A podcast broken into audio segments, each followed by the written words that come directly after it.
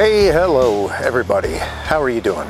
This is Chris. This is episode 122 of the Libertarian Republican Podcast. Thanks again for joining me. It's a kind of a gloomy day here in Virginia in January. It's January 13th, I think. So this one, first of all, Happy New Year. I don't think I said Happy New Year on the last episode.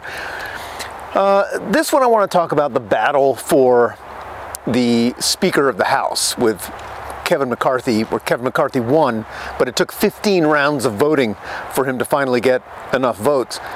And this is a great way to tell who your enemies are. First of all, the media is the enemy, because the media, if this had been Democrats, the media would have been telling us how great this was, how wonderful it is when the people in Washington are fighting and debating things, and this small group of people are standing up to the powers that be. They're standing up to the party elites, the party leadership. They're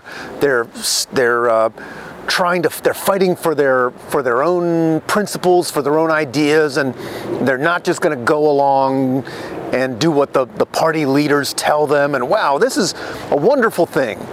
But of course, since it's Republicans, it's the exact opposite. It's an embarrassment. It's terrorism. Even some of the establishment Republicans, were calling the 20 or so representatives who were not supporting Kevin McCarthy terrorists, insurrectionists.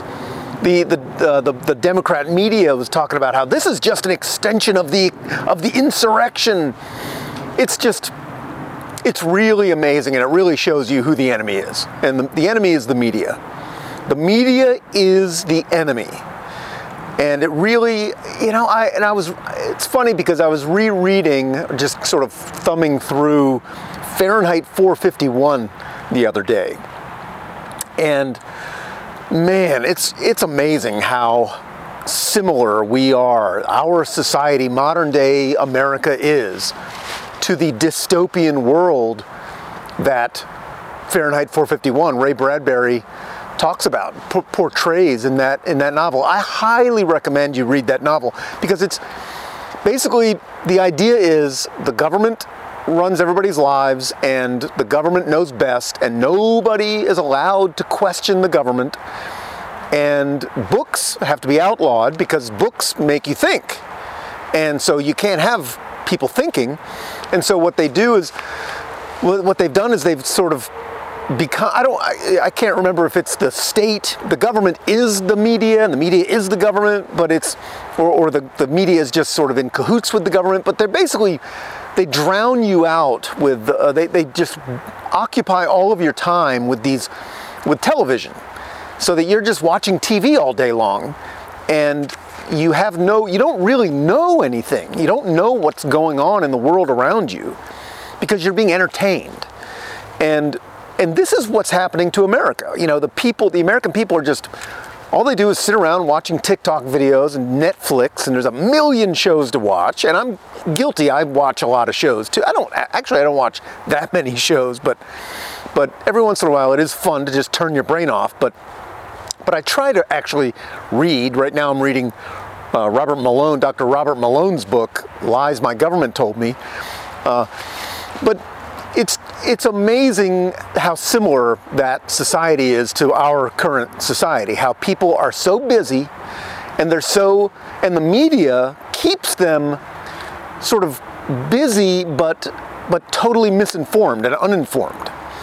And in the book, of course, the book ends, I don't want to blow it for you, but the book ends with a catastrophe, and the government has been marching them toward this catastrophe the whole time, but nobody's noticed. Nobody's really noticed, and everybody, or they just don't think much of it, because it's a faraway catastrophe that actually ends up being right there on their doorstep. But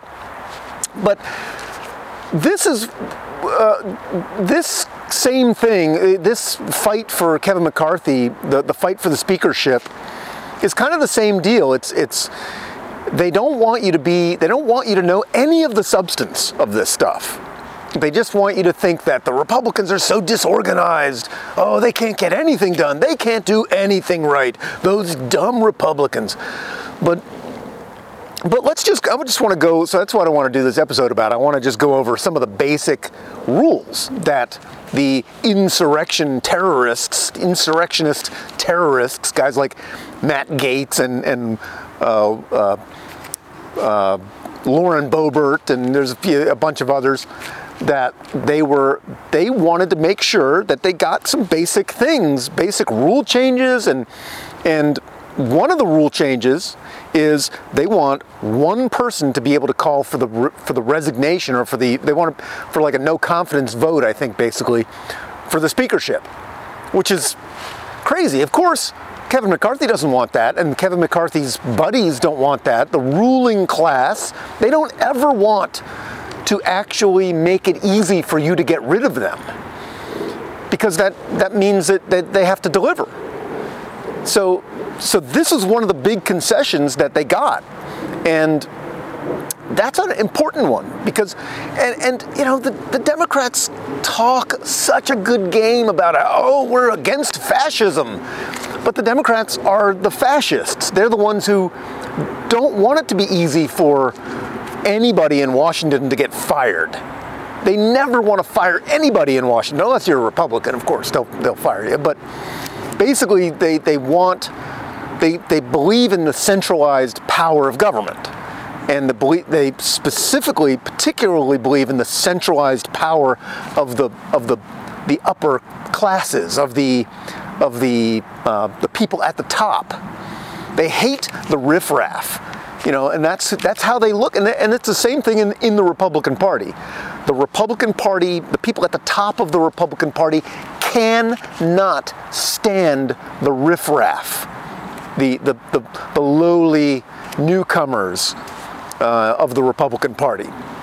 They can't stand it, because the riffraff might come along and actually challenge them, and actually make them do something and get some stuff done. And they don't want to do anything. The Republicans, the people in charge of the Republican Party, they don't want to ever actually get anything done. They just want to collect their paycheck. They want to ride around in their limousines and have their important meetings, and occasionally go on television and maybe write a book. And that's all they don't want to get anything done. These are terrible, awful people. Both parties. Well, I mean, really. And this is kind of the difference, I think, between the Democrats. The Democrats actually do want to get things done. The Democrats are communists. They want to get communism done. So Democrats are dedicated. They're focused on getting communism done, on turning America into a communist country. Whereas Republicans in Congress and in the Senate, they don't want to get anything done. They're just biding time. So that's one thing I wanted to talk about. So this another concession they got was they want a rule that representatives have 72 hours to read a bill before it comes up for a vote. So you introduce a bill, you have 72 hours to read it before it comes up for a vote. Unlike the way it's been done in the past, where a bunch of lobbyists in the middle of the night write a bill, and then it's 2,000 pages long, and you got to vote on it tomorrow morning, and everybody's and if you don't vote on it, you hate children or something. This is how they work, and this is how the media works too, because remember, the media is totally in on this whole thing. If they name a bill, we're going to save children bill.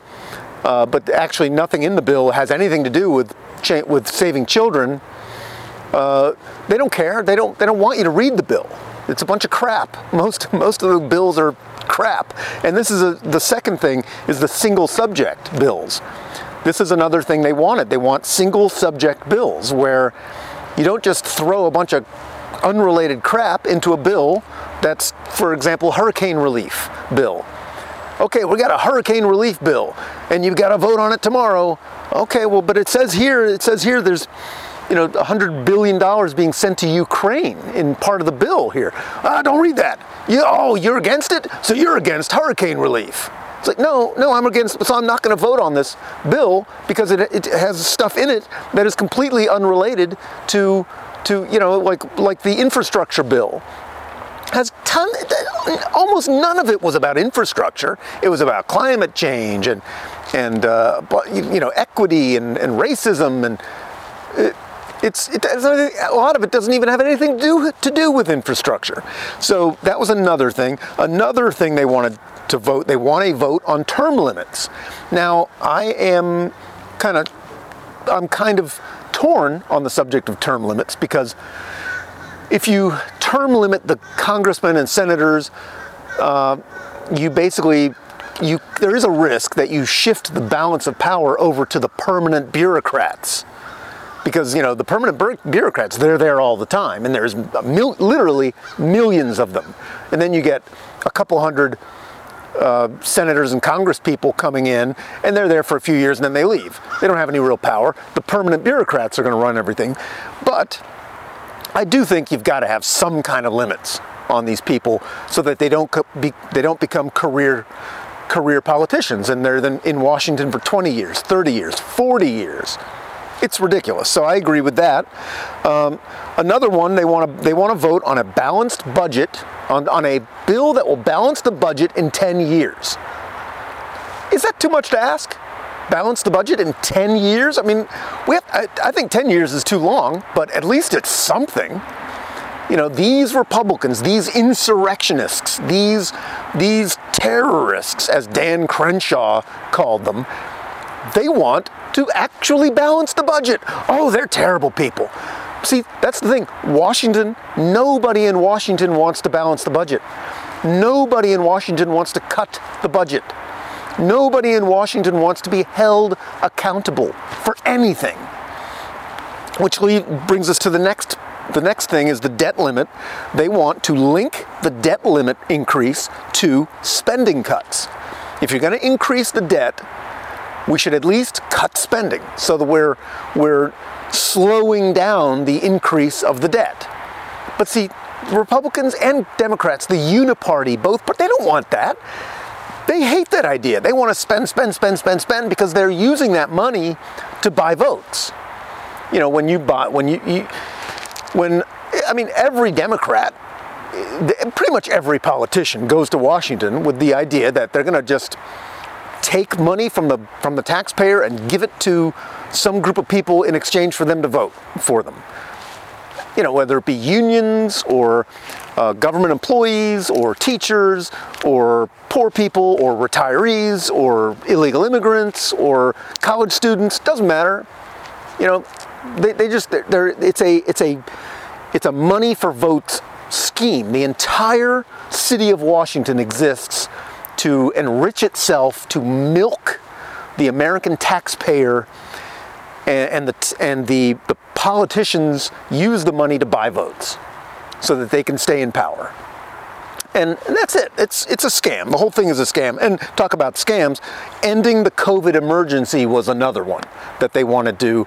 They want to end the COVID emergency, because the COVID emergency is what gives the government so much power, and this sort of an excuse to assume more power and spend more money and dole out money to their buddies.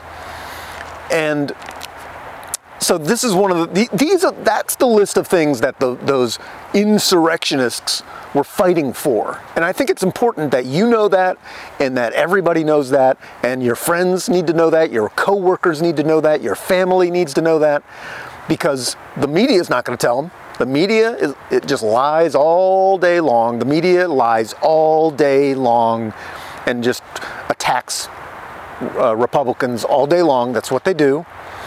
And the media does not want the American people to know that these are the things that those 20 insurrectionists were fighting for, which are all great things. Every single American would love almost every single American, except people in Washington, will agree with all of these, with this list of things, of policy initiatives. We can't continue to go into debt forever, right? We've got to stop this endless spiral of debt, of spending and debt. We've got to stop it at some point. So, I mean, I did an episode about this, about what works and what doesn't work, right? The last episode, I think it was. What works and what doesn't work. Going into debt forever doesn't work forever. It may work temporarily, but at some point, you're going to have to pay that debt back, one way or another. So I think that this is a great comparison. It's a great way to talk. We need to turn the tables on the media narrative that this is bad. Because, look, the Democrats would never do this. The Democrats are like hive mind communist zombies. They're like brain dead zombies. They never argue amongst each other. I mean, very rarely do they argue amongst themselves. They're you know, Hakeem Jeffries got like 212 votes every time. Boom, boom, boom, like clockwork. Democrats are like clockwork. They cooperate with each other. They never speak ill of each other. They are like a hive mind. They're goose-stepping zombies, and they are focused on turning America on expanding American government and expand, you know, growing spending, taking more money away from the fewer and fewer taxpayers left. Anybody who's still a taxpayer at this point is just a sucker, it seems like. And the Republicans actually do have some people there who actually would like to get some good things done. And that's what the media and the Democrats don't want you to know. They don't want anybody to know that. There are some good people in Washington. They're all Republicans, but there are only a very small number of them. The Freedom Caucus is about, what, 40 or 50 people. And really, they're the only good people in Washington. They're the only good ones. Everybody else of both parties are crooks, criminals, and they're in it. They're just in it for themselves. So they're corrupt, dirty, and just destructive. And they don't care. They don't care about you. They don't care about America. They don't care about freedom. They don't care about America's future. They don't care about the long term. They're just looking to get rich, get famous, get powerful, keep their jobs, keep their paychecks, pad their life savings. That's all they care about. So, all right, that's it. That is episode 122. So if you like this podcast, give me some good ratings and share it with everybody you know. I'm going to try to get more going here. 2023. I'm going to try to get more podcasts out every week. But I'll see you on the next one. All right. Bye-bye.